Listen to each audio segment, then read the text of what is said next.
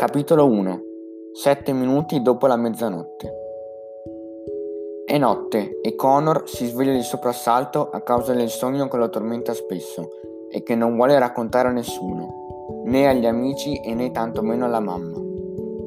Tutto intorno a lui è silenzioso. L'orologio sul comodino segna sette minuti dopo la mezzanotte.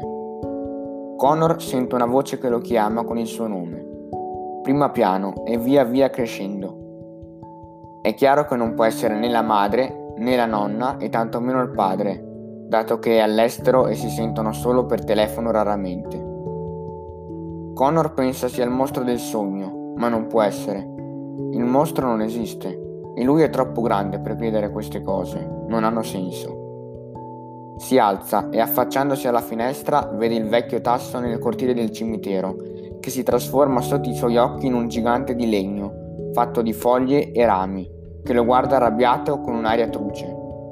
Hai paura? chiede il mostro. Connor non ne ha, perché non si aspetta un mostro del genere.